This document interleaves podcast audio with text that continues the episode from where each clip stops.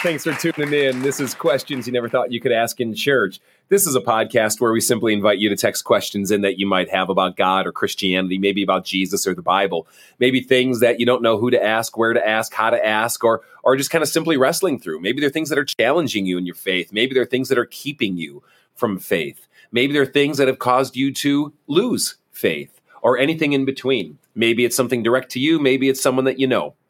Whatever it happens to be, we think God is a God who wants us to ask the questions that we're asking. We think it's part of the spiritual journey, and we think church should be a place where you could ask the questions you have, no matter how crazy, how stupid, how complex, how heretical, how evil, how good, how convoluted, or how simplistic they might be. It's pretty easy. Text them in 815 314 0363. Give you that one more time 815 314 0363. My name's David Gadini here in studio today with Andrew Metcalf. We've got Steve Wells back with us today and Kent Jones producing. Hey, hey. Hello. Yeah. I know you do. And You're waving to me. hey, Steve. I enjoy it. We, we appreciate the wave here in house, Kent. You know, Kent, Kent dished us up with something special here today. So he's like, How would you like some banana pudding moon, moonshine that, that apparently Kent has been brewing here in the studio or his bathtub, one of the two? And uh, he, he comes out with this mason jar today that looks like it was dug up from, y- y- you know, like Little House on the Prairie or something like that. And, uh, Yeah. I, I got to tell you, th- this is this is really working. It's No, delicious. This, this is this is fantastic. Whatever you're doing here, Kent, this is. Yeah.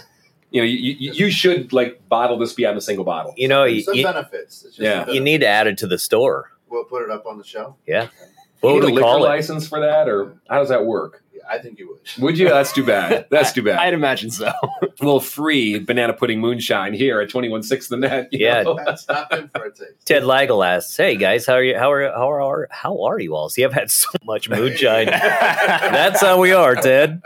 It's been a Steve- great day. Steve's about two tablespoons in, and he's hit his limit here on the show today. it's getting warm in here now. I got to take my jacket off.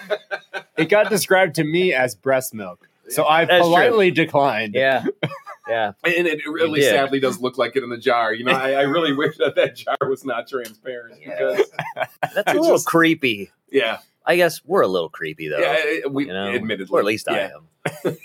Speak- The creep factor does raise when you're on the show, Steve. Speak for Well, yourself. I have to make up for lost we're, time. We're going down new roads here. That would be a question you wouldn't want to ask in church. Yeah, yeah, right, right. yeah, In the jar. Yeah. Well, no one's asked. Like, hey, where were you, Steve? I was going to make a comment didn't that you weren't here. If you would like to know where Steve is, text into the show at 815 314 and only then will I tell you. Post it on Facebook, right? Until then, Until then, I'm Steve wants to be pursued. the information is not coming out. So I was at a uh, Yeah. pastors conference up in Lake Lawn Lodge yesterday, which is a, it's actually a pretty cool resort this time of year up in Delavan, Wisconsin. Yeah, I don't think we knew that. So uh, no, From, no, you didn't tell us. I that. just kind of sneak off sometimes. Yeah, okay. no, other people knew on staff. I didn't. I just didn't know. Neither Well, of you us were in a fog last week, and That's Andrew, I mean, you were you were kind of I only listened like half the time. Yeah, I know. so- So no, so we were there and we were gathered up, uh, you know, afterwards and up in one of these guys' rooms, and they were uh, the one guy was sharing at his church how whenever they serve communion wine, they polish it off at the end. And this is actually a pretty common practice in like Roman Catholicism, for example, where you know if there's the belief that this has actually been you know transformed into the blood of Christ, you, don't hold that lightly, and you don't want to risk that just kind of like laying around and they don't spill it. So so it's common in the, in the Catholic tradition, or at least was, I believe it still is. If you're a priest, please let us know um, that you finish it off, whatever is left, you know, unconsumed. So he's assisting with communion, and, and this guy's in clergy, just helps out. But the pastor gives it to him. He's like, "Here, finish this flagon off." And then they go and they start cleaning up, and he's like, "Here, finish this flagon off." So he's like two in, Mm. but not much in it. And he's like, he's walking away ten minutes later, going, "This is literally leveling me. This is flooring me." Like, like Was a little, a little extra in that and he's wine. not Power. He's like, like this should not really be hitting me. It's probably like a combined total of like maybe two glasses or a glass and a half or something like that. Yeah. Comes to find out later on that what they're using for communion wine there is port. Oh, And I'm like, Mm. That's the most phenomenal communion wine in practice I think I've ever heard right there, you know? Who's using port? Well, it I mean, right Logan after that they do all the offering. yeah, right. so it's like, I'll give. I, I think think that at Logan auctions David they have an open it, bar. uh, Totally, we yeah. use. It's you know, four bucks for a gallon, you know, and you screw the cap off. And uh, Yeah, port with guilt. I mean, you got a lot of money coming in.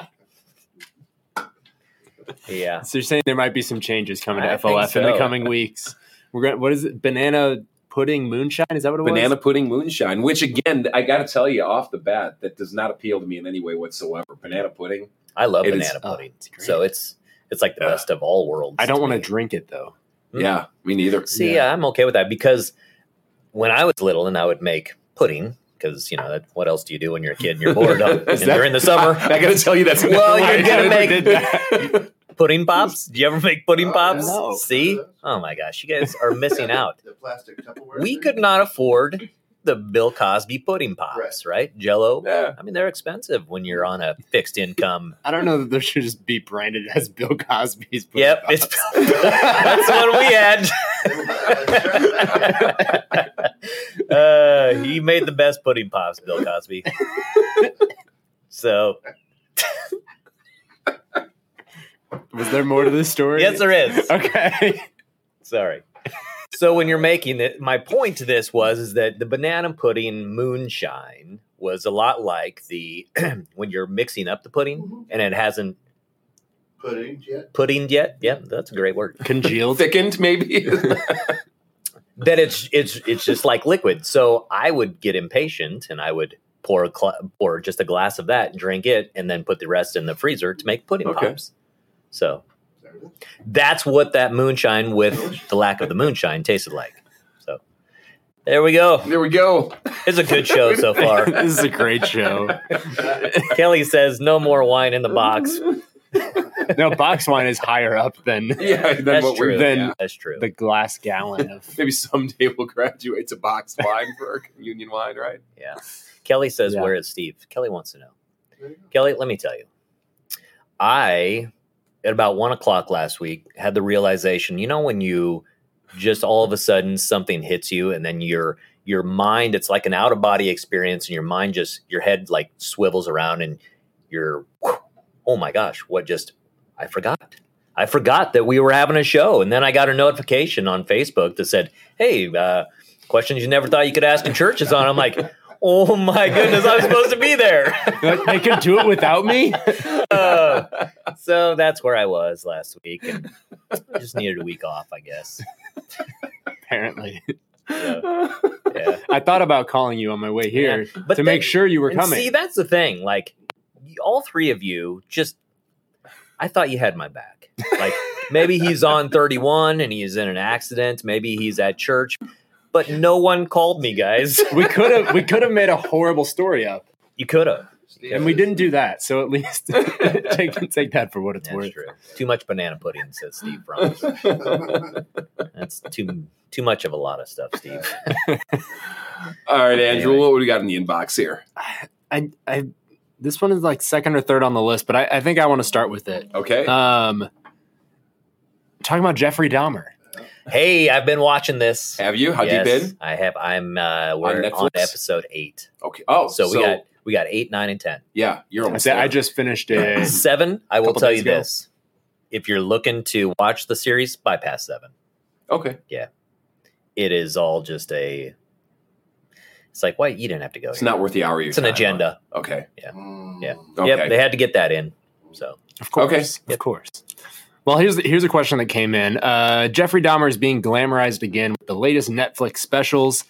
Um, in it, we are reminded of his horrendous actions, satanic rituals, and then later being baptized and killed by a Christian prisoner. Baptized and separately killed by a Christian prisoner. Um, would you say he was actually saved by grace, or was the Christian prisoner acting like an angel fighting off a demon, trying to exploit those who believe and are baptized are saved? okay, so you All think right. about that. I, I gotta second. unpack some of like so. So I think what this is asking, and yeah, let me just. I'm looking at the phrasing here. Steve. Yeah. So I think what it's saying is, do I think that Jeffrey Dahmer was actually saved, or do I think that this other Christian prisoner who killed him purportedly was an agent of God, so to speak? Yeah. Uh, and and killing him almost by God's command or behest, and killing Dahmer because Dahmer, Dahmer was truly a demon, and, and and as a demon, more or less deceiving people into thinking that anyone who's believe who believes in Christ and is baptized is saved. Is that how um is that how to unpack this one? You think? I think so. Yeah. Okay, that's how I'm reading I it. Have an, a, not addition to that, but the in, in this in this series, the the person who kills Dahmer is also a Christian. So is he doing the Lord's work? The Lord's work, yeah. he's doing Yeah. here or not? How's that twisted? That type of thing. Yeah, yeah. Okay, so great question. And Steve, were you going to jump in No, on go something? ahead. Or, okay. I'll bypass that. so I'll start off by saying I have not seen it yet. Um, so many people have been talking about it. I got to get into this thing. So I, you know, I lived through it obviously, and I lived through it through, you know, hearing newscasts and It is fiction, Stuff like by the that. way. Like they, they, there's this is not the. Netflix special you're Yes, talking about. it's yeah, a it's dramatized. dramatized. It's fiction. yeah. So they've added stuff to it. Yeah. So where, where the fact and fiction is, I mean, I, I don't know. I'm not. I, I didn't follow this stuff closely, other than knowing the guy's name and hearing the story. But I do remember hearing back in the '90s, wasn't it? Not yeah, Yeah, yeah, late eighties, nineties. late '80s, early '90s. I do remember hearing back then that while Dahmer was in prison, he did come to Christ and was baptized. I knew he was murdered in prison. I didn't know it was by a Christian inmate or uh, an inmate who claimed to be Christian. Um, but regardless, uh, l- let me just kind of unpack some things here. Um, would you say Dahmer was actually saved by grace? If Dahmer threw himself on the mercy of Christ, absolutely. That is the scandal of grace in Christianity. That God's grace is so big it could even cover the most horrendous acts and painful acts like that. And that's a big stumbling block for a lot of people. And Jesus even knew that. And Jesus even refers to himself as a, as a stone over which people stumble, because at some level, people just can't wrap their mind around how God could be gracious to someone like that. But without knowing sincerity, without getting into all the particulars of what's going on, just putting it out there as, as a, as a, just kind of general statement. If Jeffrey Dahmer or anyone else repented of their sins, so to speak, came to realize the wrongness of their ways through themselves on God's mercy, asked for forgiveness. Yeah, you bet. You bet Dahmer was saved. Now, that does not necessarily negate the second part of this question because you can be saved by God's grace and still face the consequences as God would even ordain, so to speak, for your actions. And this happens all the time with people on death row. Um, we were talking this past Sunday.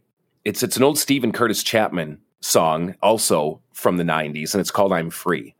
And it's based on that line in John 8 where Jesus says, "If the Son sets you free, you'll be free indeed." And uh, basically, the the context of the song or the story behind the song song is Steven Curtis Chapman is is ministering in a maximum security prison with people on death row, and he's ministering to this guy for the last time before he's going to be executed, and this man on death row coming to realize the freedom he has in Christ, even though he's in more, shall we say, enslavement or bondage than humanly imaginable to anyone else, right? Coming to realize I'm still going to face what I would call an earthly consequence for my actions. That's even just and right, even though God has washed my sins away. So there is a possible both and. Now, to say that this Christian prisoner was being an instrument of God and acting rightly in God, God certainly does raise up what we would call evil people to do his work. And you see this throughout the Old Testament narrative all the time. For example, Babylon, which is the eh, like the archetypal enemy of the people of Israel, evil in every way imaginable, is always described in the prophets as being an instrument of the hand of God. At the same time, that does not mean God condones, justifies, forces, or orchestrates what they are going to do. And so they are still fully culpable before God for their actions and responsible for things God doesn't want them to do, even though God uses them. And I know there's a paradox in there, and I know that raises another set of questions. Um, so, how that plays out in this specific instance, I don't know. I'm always very, very leery to look at like vigilante justice and go, well, you're doing the Lord's work by killing someone else, right? I- I'll, I'll, I'll let a prophet tell me when that happens and otherwise go, you know, God seems to say that's what the state's role is or the government's Mhm. role is, Romans chapter 13 Right. for example. and uh, I think it takes you down some very uh, um, sketchy territory to go that way with it, but uh, hopefully that helps you out. Yeah, it was definitely it was definitely a tough tough watch. Um, just the show in in, in general because it's obviously very gruesome and covering very tough topics. But the one one thing that was interesting to me is I I found myself almost being empathetic for him Hmm. in watching this. Sounds like good directing, huh? Yeah, it's, it's just a And how so? Yeah. almost in that I don't know. It, it made me think differently about murderers, serial killers, those types of things because something's not right in their brain, and that this is the the right thing to do. This is their only option Mhm. things to do, something like that. So it's like, yeah, where where is their their will in this, their desire to do this? It's like, I don't know. It's like, can they control that, or have they been trying to control it and now it slipped through? Like, I don't know. It, was very interesting to think that. I used to think like, yeah, this person's the devil. They're awful. They're choosing these horrible things to do, and it's kind of like, okay, now that's now that's a little more complicated. Mm. Um, and I think it, it's easier for me to see that, or to maybe understand that that grace and that compassion that that you know, if he was truly believing and getting baptized, it's like, yeah, I. I, I think that's the right thing to do. Like, And I think that's a good thing that you're moved to pity. yeah, You know, it doesn't justify the actions. It doesn't make them any less evil or any less, less horrific or try to soft pedal them. But isn't that what we're called to do as believers in Christ? Is have a different kind of heart and a different kind of attitude that breaks over the people who are tormented in this world and even the tormentors, praying that they'd be saved. Yeah, Right? and, and I don't I don't think there's anything wrong with that. And I think that, you know, whether or not this was the way they portrayed him was actually how he was, we don't know that, right? Because we we didn't live a life in his shoes. But if he was the way that they portrayed him, totally I would have empathy. You know, it's like I I feel I feel sorry for the guy as far as like having those thoughts, going through those actions, doing what he did. Even he said, "I wish I was dead." Like I didn't want to do Yeah. this.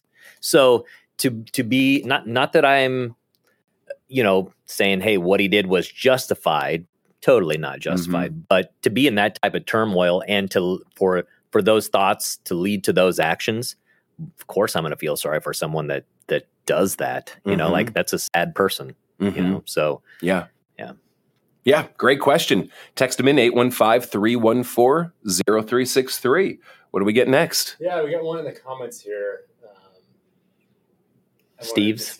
Yeah, Steve says, um, "Why does it seem that only the Catholics practice confession with another human?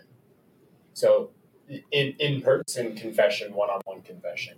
Yeah. Yeah. Because the Catholics have held on to something that everyone else is unfortunately given up. Yeah. Short answer. It's, it's, it's a great practice to do one to one confession with someone else. And uh, quite honestly, um, Protestantism has become so secularized that we've replaced it with counselors. mhm. today, and we pay them hundreds of dollars to get non spiritually grounded advice, oftentimes. And that doesn't mean it's not wise advice or good advice, and that there isn't tremendous insights into the human condition from them. I'm not suggesting that. But uh, how many people are just flat out carrying guilt that hits them at a systemic level that so many people don't know how to identify, realize, or what to do with? And Christianity offers an answer to it, and people are willing to do it for free Mhm. in the Christian church. Yeah. Yeah. Yeah, it's too bad. Yeah, I think we talked about this maybe last week or a couple, within the last week, something like that. Of that not only is it is it that for that person to you know get off their chest what is on their chest or share whatever is going on, but also in receiving the proclamation of forgiveness in person. There's power in the words. Yeah, it's it's it's one thing on a Sunday morning to do the corporate confession and get your the corporate absolution, but I don't know. I leave that sometimes going like, okay, well, I said those words, but what about hmm. this thing that I didn't talk about? Or, okay, he forgave everyone, but what about this? You know, this thing, or what about? Yeah, just like you want a personal relationship with God, you want it personalized, right? Right. well And- maybe we do this instead of the hey, welcome everybody. Why don't you stand up and you know say hi to someone? We just say, hey, welcome everybody. Why don't you stand up and turn to the person next to you and confess confess a sin? Yeah, yeah, That'll go well. yeah. Right, right, you want to practice? right, right. Let's go.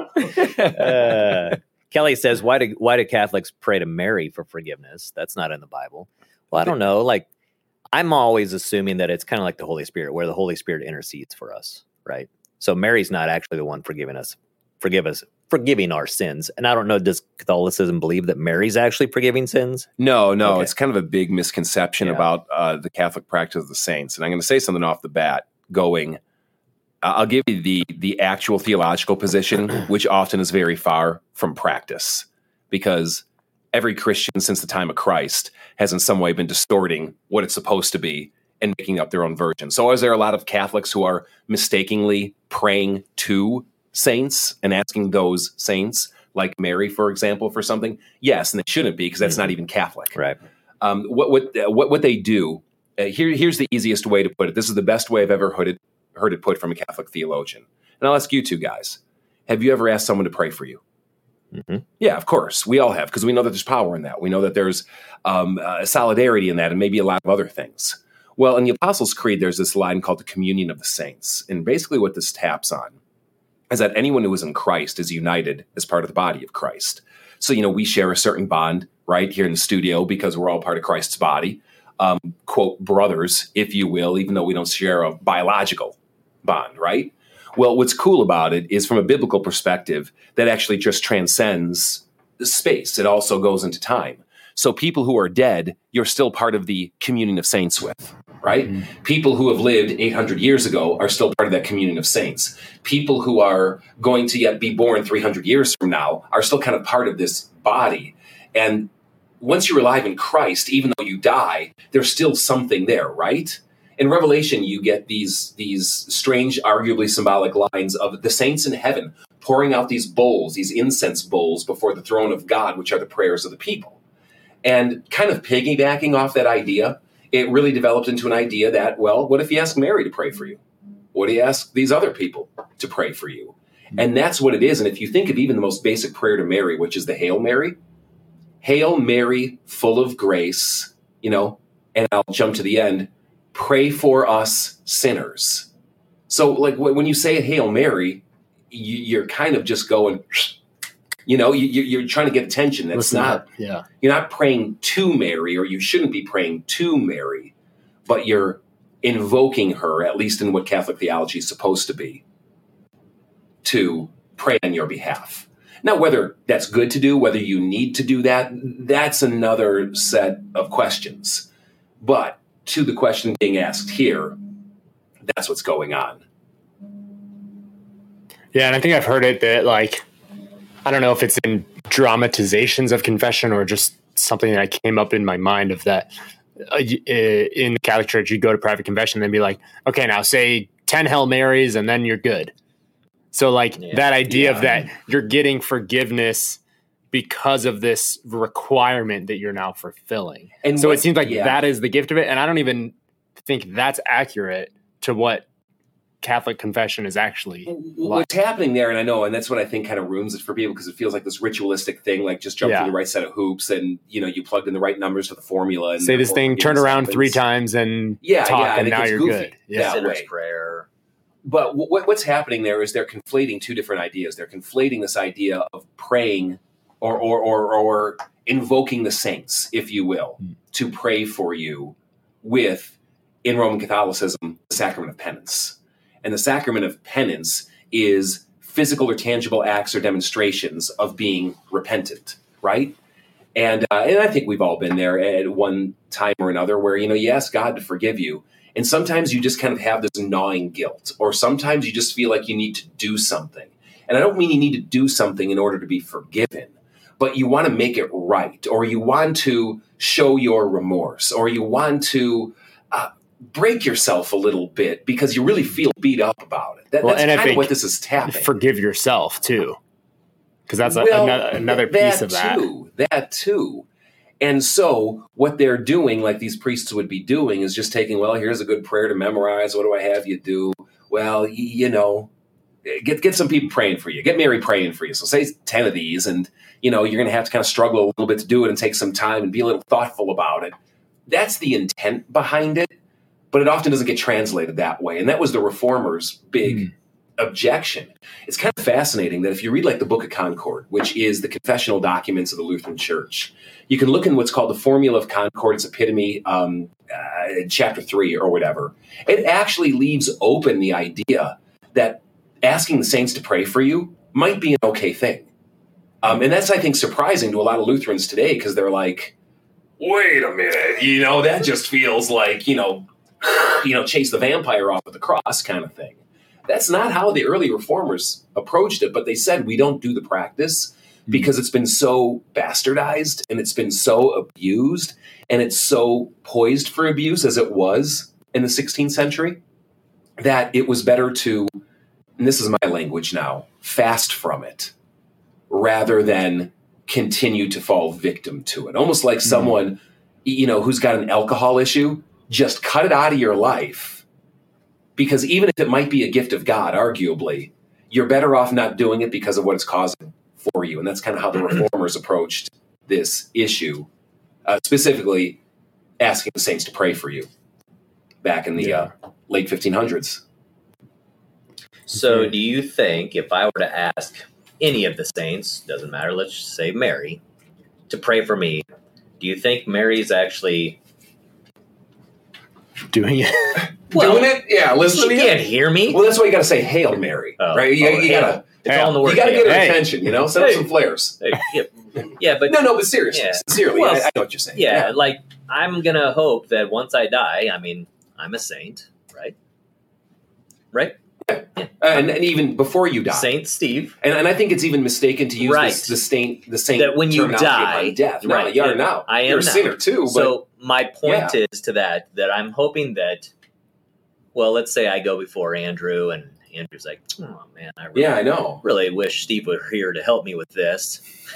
Yeah, I'm gonna pray and ask him to pray for for me." There you go. Well, I'm hoping that I don't hear any of his prayers. So Well, it so depends on if I direct them at you or not. Like, can you eavesdrop? Can you pick up the other uh, line That's in the true. house Like, and yeah, listen? what am I aware of? I don't think she's Yeah. aware of anything. And look, and I'm just, play, you know, it, it almost sounds like I'm arguing for this, and I'm not. But Yeah. I'm just kind of playing devil's advocate Right. because I want to give theological systems the fair shake of what they're trying to do, right? Yeah. But you know, Steve, I know you're a James guy, Mhm. and, and this is kind of one of the proof texts they often use, though, to counter. Really, should I do this? And it's James five, verse uh, um, the back half of sixteen, where it says, "The prayer of a righteous person is powerful and effective." And I think we all kind of believe that at at some core thing. They're just extrapolating it out Right. to this uh, dead communion of the saints. But it does beg all these questions, right? Do they actually hear us? Um, are they actually attuned to what we're saying here? Um, are, are they conscious of, of what's going on? And I kind of think no, Hmm. um, which is why I don't practice it Mhm. or espouse it or or things like that. And that opens up another matter of things. But anyway, Yeah. there you go. Well, and I guess my thought process on that is, you know, there's no more sadness, no more anything that's negative, I guess, or at least that's the thought anyway. Like all those things are gone. Yeah. So is that in the new heaven and new earth, which hasn't been created yet? So therefore, maybe, maybe, maybe I'm switching my thought process on this to where those aren't. We're not in the new heaven, new earth yet. So maybe Mary is there, and she can still see some of the pain that I'm going through, right? Because if it was the new heaven, new earth, and she can no longer be sad, Yeah. well, then she couldn't see what I'm going. I don't think you could jump to the new heaven, new earth, though. Okay. I mean, I, I, I, I, I, I, I like it, but you know that that's that's Christ coming again. You know, no one's in the new heaven, new earth yet. People in heaven. That's aren't in what the I'm new- saying. They're in the old heaven, right? right? Yeah, they're waiting for the renovations. still. Right. You know, But those the old tarps have been up a long time. Kitchen's over not done kitchen. yet, Kitchen's yeah. not done yet. But in the old heaven, But it's going to be great. Can you experience? It's going to be those? great when it's done. those the loss and the pain and the guilt. You know, and, and, and it's it's always hard to kind of run to Revelation for this kind of stuff because it's such a symbolic book. Mhm. But really, the only teasers you get are from the book of Revelation, Mhm. I think, at least from the canonical scriptures. And, you know, you do have in Revelation chapter six, where you have what are called the saints who were beheaded under the altar of God, crying out, How long, O Lord, until you avenge our blood and bring justice on the earth? Now, does that mean because they still see what's going on the earth, or they're just ticked because they're waiting They for know their what head happened to them, yeah. You know, that they went through it. I mean, How are they crying out? That's well, and that's interesting too. Yeah, yeah, that's that's a phenomenal question. But I guess then we could ask, how does anyone cry out if they don't have vocal cords or? Yeah, it's true. You, you well, know, they couldn't so, cry because so so we know we're dealing with like No imagery, right? attached. Yeah, yeah. We're getting too far into this. Too much moonshine. I didn't have any. All right, Kip, we're top of the hour. You want to give a shout out? Yep, let me make sure I can do that. It is time uh, to tune in to questions you never thought you'd ask in church. We are live every Wednesday right here at 1230 Central. Text your questions to 815-314-0363, 24 hours a day, seven days a week. Whenever it crosses your mind, text it in. Uh, we'll get to them. And if you are out there on social media right now on Fellowship of Faith YouTube, 216 The Net YouTube, Fellowship of Faith Facebook, uh, 216 The Net Facebook, you can also put your questions in there live, as some people are doing, and we'll jump on those as well. Uh, on Sunday mornings at 9.55, tune in sharp at 216thenet.com, at 216, uh, well, at uh, Fellowship of Faith, Facebook, Fellowship of Faith. Uh, Fellowship of Facebook. and uh, and go to FOF Yeah. Plus, and, and you can uh, jump on live with them. If you can't make it there, they do in person. I don't know why we say that still in 2022, but it's important to know, right? Uh, but uh, all the good stuff, and if you want to be part of this show, doors always open. Come on in. All Come right. on I, in. I think I like that slip of the tongue. Fellowship of Facebook. Is that our is that our metaverse campus? I think that's our metaverse campus. Fellowship of to be. Facebook. Uh, Yeah, I'll well, talk. we got to get on it now because someone's going to hear that and like Yeah. open up that. I'll, I'll message Mark. Mark all right, Zuckerberg. all right, see what he says. right. Yeah. I remember reading this article like 15 years ago asking about whether if my avatar got baptized, if it was valid. Mm. That was kind of interesting. That is. There were avatars 15 years ago. Yeah, you know, I mean, Sim City goes back to the 90s. That's true. You, you know, so I mean, in various forms, it's been around for a while. I mean, I grew up playing those games. Roller Coaster Tycoon, man. Oh, Oh, that was the best. Yeah. Can't say I lived in that world. No, There's a Were new you version. shooter guy. I was out playing with my friends. No, you were making pudding pops, man. You made that Pudding pops. earlier. You're Cosby. yes, for all my friends. You and Bill Cosby were making pudding Well. Bill and I were close until it got weird. you and Fat Albert were just hanging out. were you one of the Cosby kids? Go away, Bill. All right, what do we got here? I love that we keep going back to that. Um, where did we go from here? That's the question. Um, let's see. What is what is your advice for sharing your faith and having a dialogue with a non-Christian, especially if the person is cynical and abrasive? How would you challenge them to think differently while understanding it'll take a lot more than one uh, sitting to get them pointed in the right direction? Yeah, I mean, it's some. But thank you for asking. I mean, this is this is tough. Uh, a lot of us have really been there, and at some point, I mean, I've just really found you got to stay stop making yourself like a you know a point of abuse. You you know, if someone does not want to hear, and if someone is cynical and abrasive and abusive every time it comes up, um, Jesus would say, "You're casting your pearls before pigs." His words, not mine. Um, and and you might love the pigs, right? But but he's got harsh words about it. You know, when he sends his disciples out two by two to minister, he says, if a town accepts you, stay there as long as they'll have you. But if they don't, shake the dust off your feet and go to the next town. I tell you the truth, it'll be more bearable for Sodom and Gomorrah on that day than it will be for that town. Um, there are there are severe retribution and, and, and repercussions in Christ's judgment on that type of thing. I know that's hard because it's probably people you care about and people you love. Well, take heart in this. Jesus actually even loves them more than you, despite what it might sound from the justice that he'll bring over that. But if it's not going anywhere, I'm not saying never talk about it again, but if it's continually met that way, they're just not ready to hear it. And all that you say probably isn't going to do a lot of good. Now, one caveat sometimes you need to pick a fight.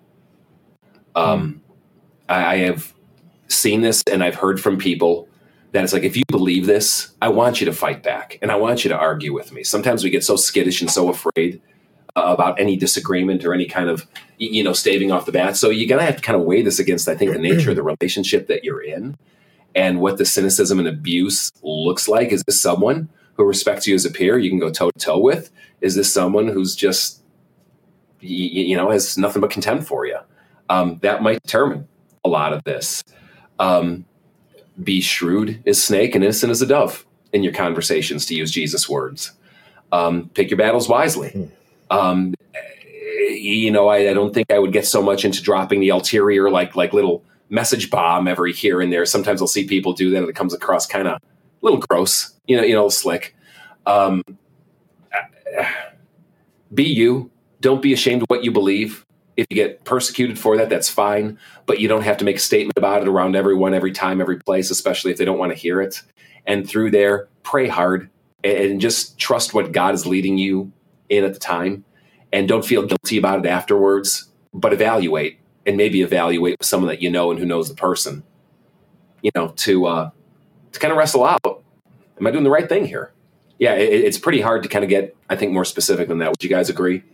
Yeah. Yeah. Without both knowing, had We both went. I want to Well, go first. ahead. Um, I've, I, you'll, Dave, you'll probably know who said this, but the phrase quote of always, always be preaching the gospel and when necessary, use words. Yeah, it's uh, it's attributed to I'm sure I'm Saint messing it up. Of Assisi. That's right.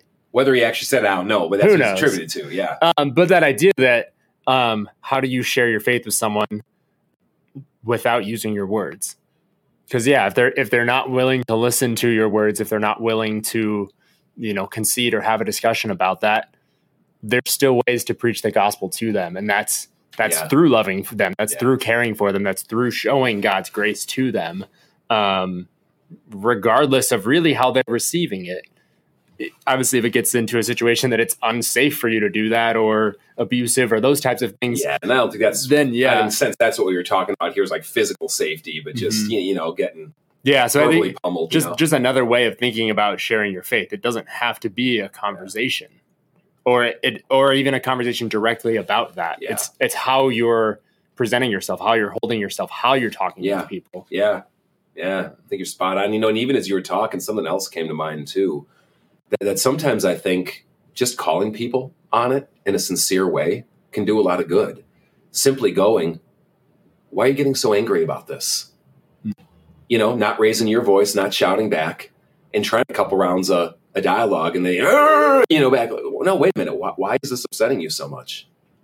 Yeah. You know, and sometimes meeting someone there without getting baited and at the same time without getting browbeat can go a long way.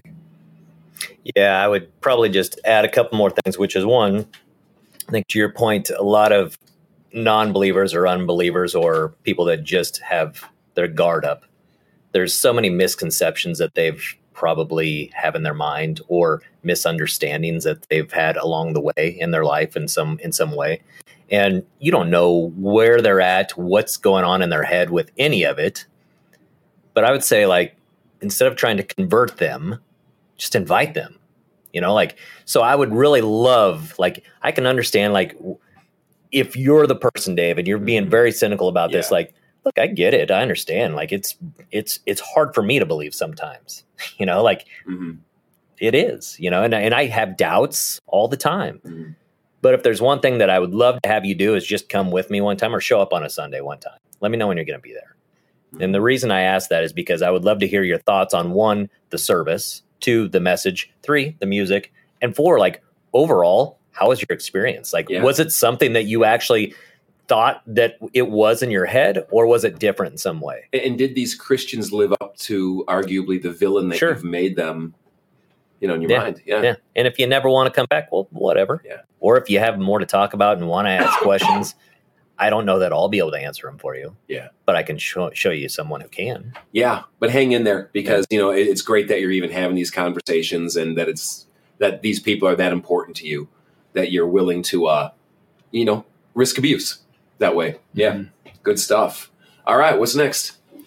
Yeah, if uh, there's a couple here dealing with kind of the after after death, heaven, new, new earth, that type of Gotcha. stuff. So So Uh, back to it. All if right. we die, we immediately go to be with God.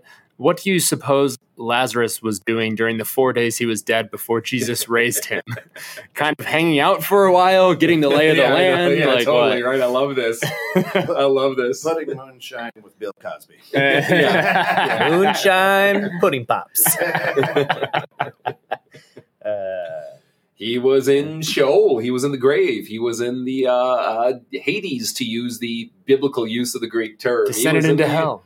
The, the place of the dead. Yeah, you got it. You got it. To use the Apostles' Creed, not meaning the fire and brimstone hell, of course, but uh, um, just the general place of the dead. Again, what that state of existence is like is really not laid out too much. But uh, the, the dude was clearly dead. You know, four days, and uh, and, and and the King James has the best way of putting this, like too, like after four days they got to move the stone away, right? Mm. And it says, "And he stinketh."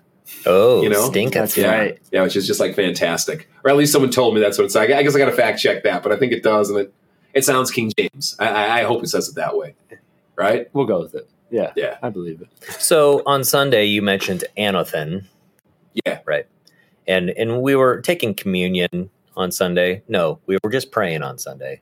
Af- It was our team meeting afterwards, right? So before, after the band rehearses and whatnot, we'd get together, all the all the volunteers and Yeah. people who are serving that day get together and we pray. And you mentioned anothen, and this really, there's no point to this story, by the way. So if you're looking for something deep after this, I was like, how is this connecting? well, because you said something. Something that- amusing. Yeah. you said stinketh, if Mm. right? The so the got the, the, th- and, the yeah. and the anothen. But I thought, you know, like I wonder.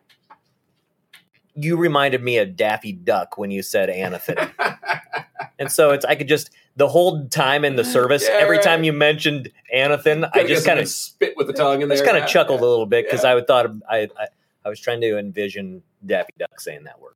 And by the way, anothen is a Greek word for those of you who didn't tune in on Sunday. Um, and it comes out in John chapter 3 and a lot of other places. But Jesus says, You know, I tell you the truth, no one will inherit the kingdom of God unless he's been born. Anothen is the Greek Hmm. preposition there. And uh, it often gets translated again. It could get translated above. It could get kind of translated from the source or like from the roots or something like that, too. And uh, there's probably an intentional wordplay. That's just some of the context Yeah. here. But uh, Yeah, I forgot Andrew wasn't there this week. yeah, I was not there. yeah. Yeah, he was out at uh, Tells you how much I pay doing the, attention. the retreat. By the way, nice job to to uh, Steve Fromas for uh, doing sound on Sunday. yeah, So yeah, went Thanks. up there solo. thanks for doing that. Yeah, first the plate. time I think, right? First time live, I think second. first time on a Sunday, maybe on a know. Sunday. Yeah, Yeah. I think so. Yeah, way to step up to the plate there. Yeah. and the whole. I mean, the whole the whole team. I was Yep. uh, out at the high school retreat or high school and middle school retreat, and zero cell signal, no internet. Like, not. I I managed to get one text from someone on Sunday, and they were like, "Everything's going great." It's sweet. Yeah, right. So it's kind of that. Right. I never know if someone's going to need something or something's not going to be working or whatever. And it seemed like every everyone rolled with it, and Yeah, things went as smoothly as they can be, which is good.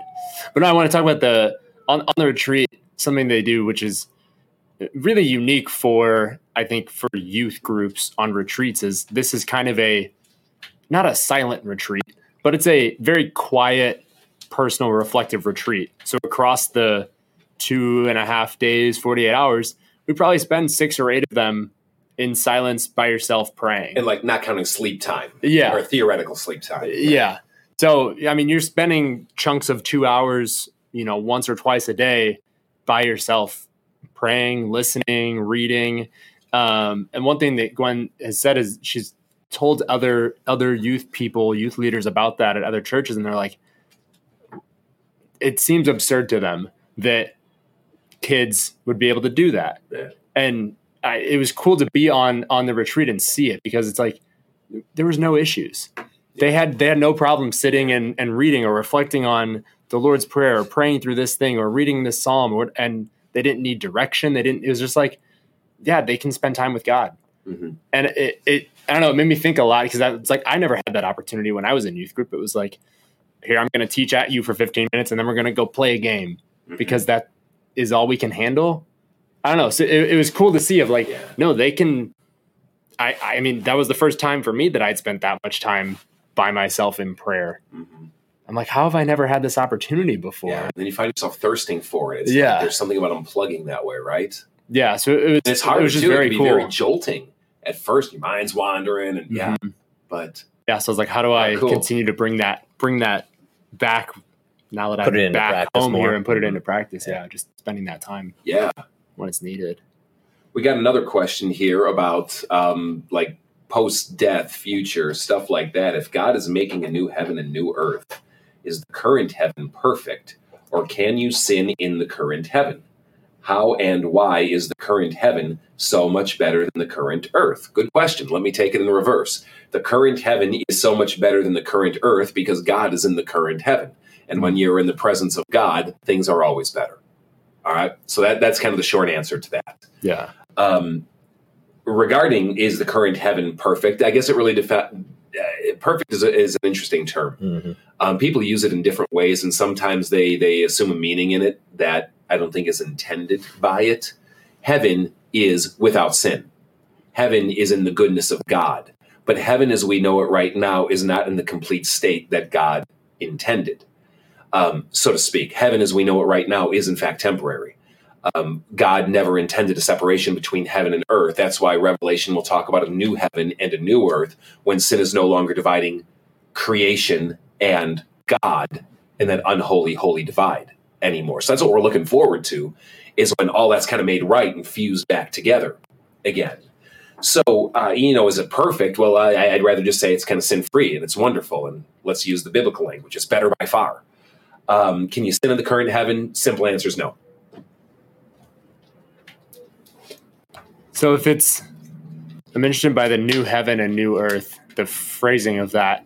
Because if we're saying that that divide is gone between the heavens and the earth, why why are they using both terms? because I think it's playing off the language of the reality of both. It's not like one's Hmm. evaporating, one plane of existence is destroyed, or something like that. I mean, the idea is But it's becoming one thing. uh, it, it, it's maybe maybe if I can use an analogy, if you have a married couple and they get divorced and they reconcile, the two become one again, right? Hmm.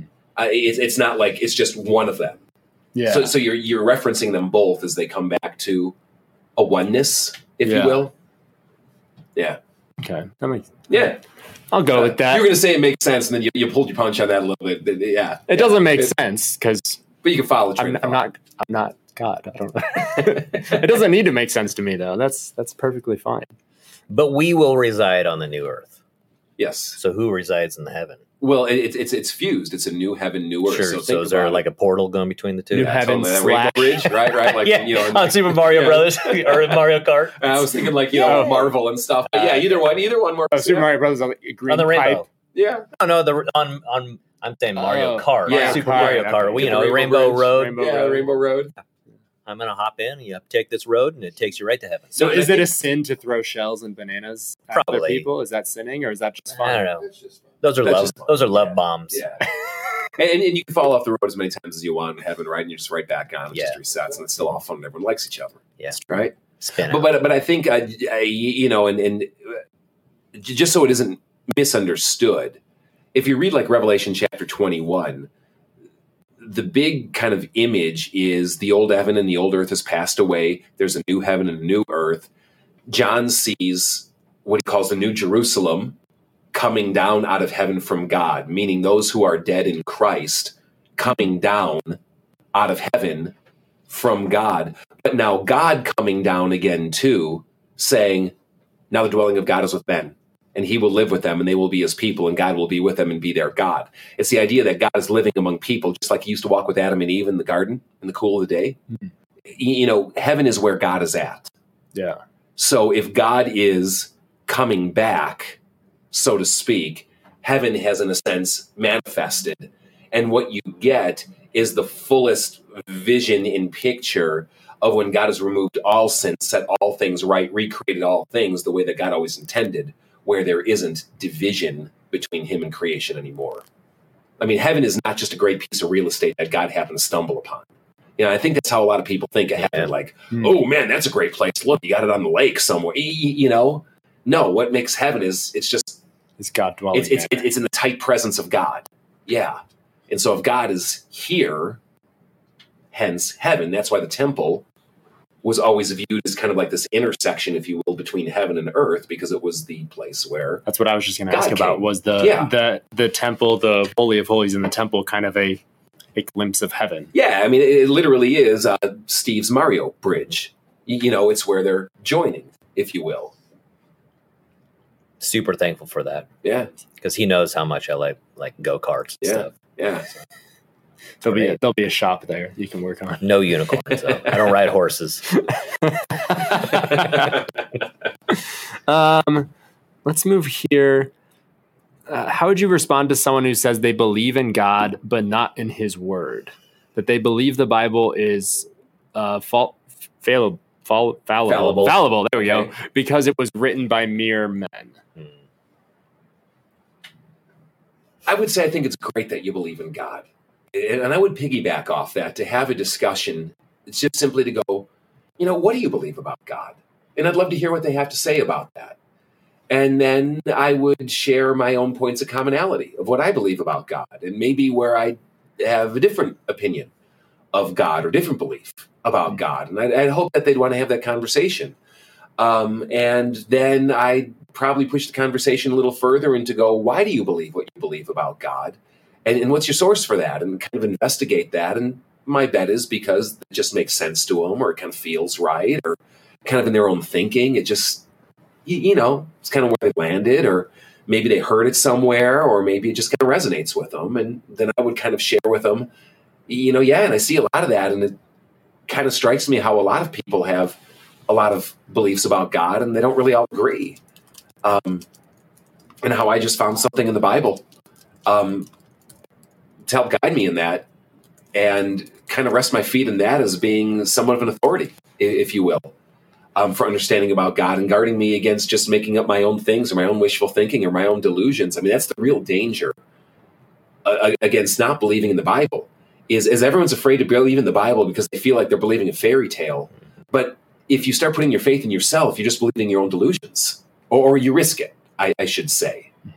You've just replaced one potential false narrative, which has stood the test of time and has uh, billions of adherents and, and, and has proven itself again and again, if you will, with your own musings at commercial break. You know, and I think if you kind of flush it out that way, you can start having some insightful kind of conversations into the Bible. And if there's some challenges people have on the Bible because they're like, okay, so it was written by men. Well, of course it was written by men. No one's ever denied that it's been written by men, but that doesn't mean it can't be true. The question isn't who is it written by. The question is, is it true? And if they're having issues with whether certain parts of it are true, we'll have that conversation and see what they're struggling with. And I guarantee you, there's a lot of great thinking and strong answers out there to a lot of these questions that really are not, they're good, but not original. Yeah. And you really do have to define okay, so give me your definition of God. Like, what does that mean to you? Are, are you talking about the Trinity, like Father, Son, Holy Spirit? Like, where are you coming he? from? What is he? Yeah, right. Because I think that's where you actually have to get, you have to start from that foundation of like, okay, so who who is in your mind? Who is God? Who's God? What's God like? Mm-hmm. Right. And I'm almost wondering if, if they might not necessarily have an issue with the Word of God, with the Bible, but rather with some people's interpretation of it. Well, I think that's what I've often seen, and I don't even think it's even with people's interpretation of it. I think it's perceived interpretation of it.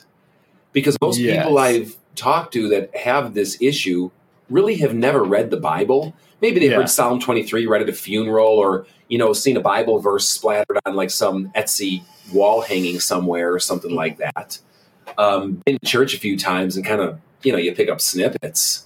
Yeah, that's what I'm saying. That like they their their knowledge of the Bible is based on what someone else has told them about the Bible. Yeah. So Yeah. they don't necessarily have an issue with the Bible. They have an issue with Yeah. what that person is saying. But I'm even it. going a, a step further, going, and a lot of times people have even told them stuff accurately, like even about the Bible. They just Mhm. pass their own kind of same naivety on, but going, well, it has to be bad, or it has to be wrong, or it has to be stupid because, you know, it symbolically stands for things against my beliefs, agenda, way of life, worldview, whatever. Yeah. So I found Yeah, it interesting that you said that the Bible is absolutely 100% written by man, and no one's not saying that. But in the same instance, we're also saying that this is the divine inspired word of God of, of his his words. So it's is it one of those uh kind of like the Trinity? It's three in one. Like it's humans writing, it's God's writing, and it's both of those, and one and the other at the same. Like Well, except is, for like, is it kind of a, Yeah. a, a paradox in that way? And that this is 100 percent written by man, but also 100 percent written by God. And you're like, how the heck does that work? Uh, yeah, and, and, and I think you got to be careful with the language because except for the original Ten Commandments, which Exodus says was inscribed by the finger of God, everything else has been written by humans. God did not write the text, be it engraved on stone, other than those first set, you know, the covenant law. Um, and, and I love that story because Moses got torqued and smashed, and God made him write the second set. You, you know, the which Get is out the crazy. chisel. Do it again. go. Do it again. Yeah, yeah, it's on you. The handwriting, the handwriting was probably not as good. Uh, I'm just- yeah, I'm just yeah. say. No, so so yeah, it's hundred percent written by human beings, absolutely, with all their personality, with all their persuasions, with all their uh, situations in life, with all their grammar flaws and everything else in between. But that does not in any way negate someone being inspired by God. You know, God can move, dictate, if you will, um, guide the process and infuse it with His Spirit, right? Both in the writing and in the effect of that writing, if you will. So yeah, I mean, if if it doesn't feel paradoxical to me, but if that helps, sure. I mean, Jesus is fully human, Well, No the word was asked. God. and yet he's fully God, right? So I don't see how any of that could, even if it was a human human writing it, if the word is God, then it is infallible. So Well, but John that, one, but that was written by a person. Like, no, so it's just John it- one. so it when can it's be, like, circular the in that word, it's not talking about the Bible. John one is in the Yes. beginning was the word, and the word was with God, and the word was God. He was with God in the beginning. but and I'm right? saying, it's referring to Jesus. not but the even Bible. like uh, if if you're already having issues with the Bible, all of that is in the Bible that was written by a person. So like even like you, I would say you can't use that as a way to d- either defend your viewpoint or something like that because it's taking the thing that they already don't believe is true and using that to defend why it's true. So it's like it's it's It hard is to difficulty. Yeah, yeah yeah. So it's like, yeah, but in, in the Bible it says this, and you're like, okay, but I don't, I don't believe in that. So Yeah. where do you go? From And so there? then I I think the basic question is simply, uh, you, you know, you can get baited into a lot of uh, debates and fine points, and sometimes those are necessary because sometimes people just do have a really, really, what I would call fundamental stumbling block that can be addressed and worked through, and they go, oh, like you know, the classic telephone game challenge to the Bible. Hmm. Well, how can it be accurate because of the telephone game? And there, there's some really solid answers to why the telephone game doesn't really work with the transmission of the Bible, and you go, oh. But I think the more important thing is, you know, why don't you read it? J- just read it and tell me what you think about what it says and not what you think it says or not all these perceived things that you're worrying about. And if you got challenges, bring the challenges up. If there's things that you're scoffing at, well, I'd like to hear that. Like, like, like, what are you scoffing at? Maybe it's miracles. Maybe you just don't think miracles can exist in the world. Well, okay, we could have a conversation about that, right? And I think you just got to kind of approach it that way than looking for like, what's that magic sentence that's gonna, you know, suddenly change everything around here. Now, meet people on the journey, Mhm. walk through their issues, and encourage them to get into it for themselves and make up their own mind and not what they just hear. So I have one other question on that that we'll probably have to get to next week. We have a minute. I know, but I'm wondering: is, is God still inspiring people's writing today? Yeah, I think so. I think so. And that does not mean that that writing is authoritative Mhm. because what sets the Bible apart is its authoritative. Inspiration is part of that. Okay. Um, but it's, it's, it's what are you going to use to be that authority or judge, if you will, in determining your beliefs about God and right and wrong and life and things of that nature. Uh, but no, certainly, I mean, the gift of prophecy, for example, is is clearly spoken about throughout the New Testament. Um, and I don't think God is like, ah, I'm, you know, I'm kind of, I'm butching half of it. So I, no, I mean, you know, God can still work through people and does all the time. Oh, know, look at speaks through people, and yeah, you name it. Yeah, you got it. You got it. All right, there's one more I just want to knock out really quick that I saw pop in. Were the seven days of creation actually 24 hour days? Most likely. All right, I'll leave it at that. Okay. we are out of time here today. Thank you for tuning in. Um, this is questions you never thought you could ask in church. I think we got to a lot of the questions that came in live during. I know we have some more in the inbox, And if we didn't get to your question today, we got it here. So don't worry. It's important to us. We know it's important to you. And we take it sincerely and seriously. We know this is part of your spiritual journey. So we will get to it as soon as we can. We're we're live every Wednesday afternoon at 12:30 p.m. Central Time. So catch us next week and, and it'll be up at the top of the list. Likewise, if you missed past recordings or if you've submitted a question you didn't hear it answered, go go back and search because I bet we got to it. Um, pop on Spotify or whatever your podcast provider is, search questions you never thought you could ask in church, or join us at fellowshipoffaith.org. Go to the FOF Plus page and you'll find all the recordings right there as well. Hey, God bless. God loves you. His grace is unlimited. He wants to have a relationship with you. And uh, um, don't be afraid of that. Yeah. Yeah. Let him meet you right where you're at. God bless.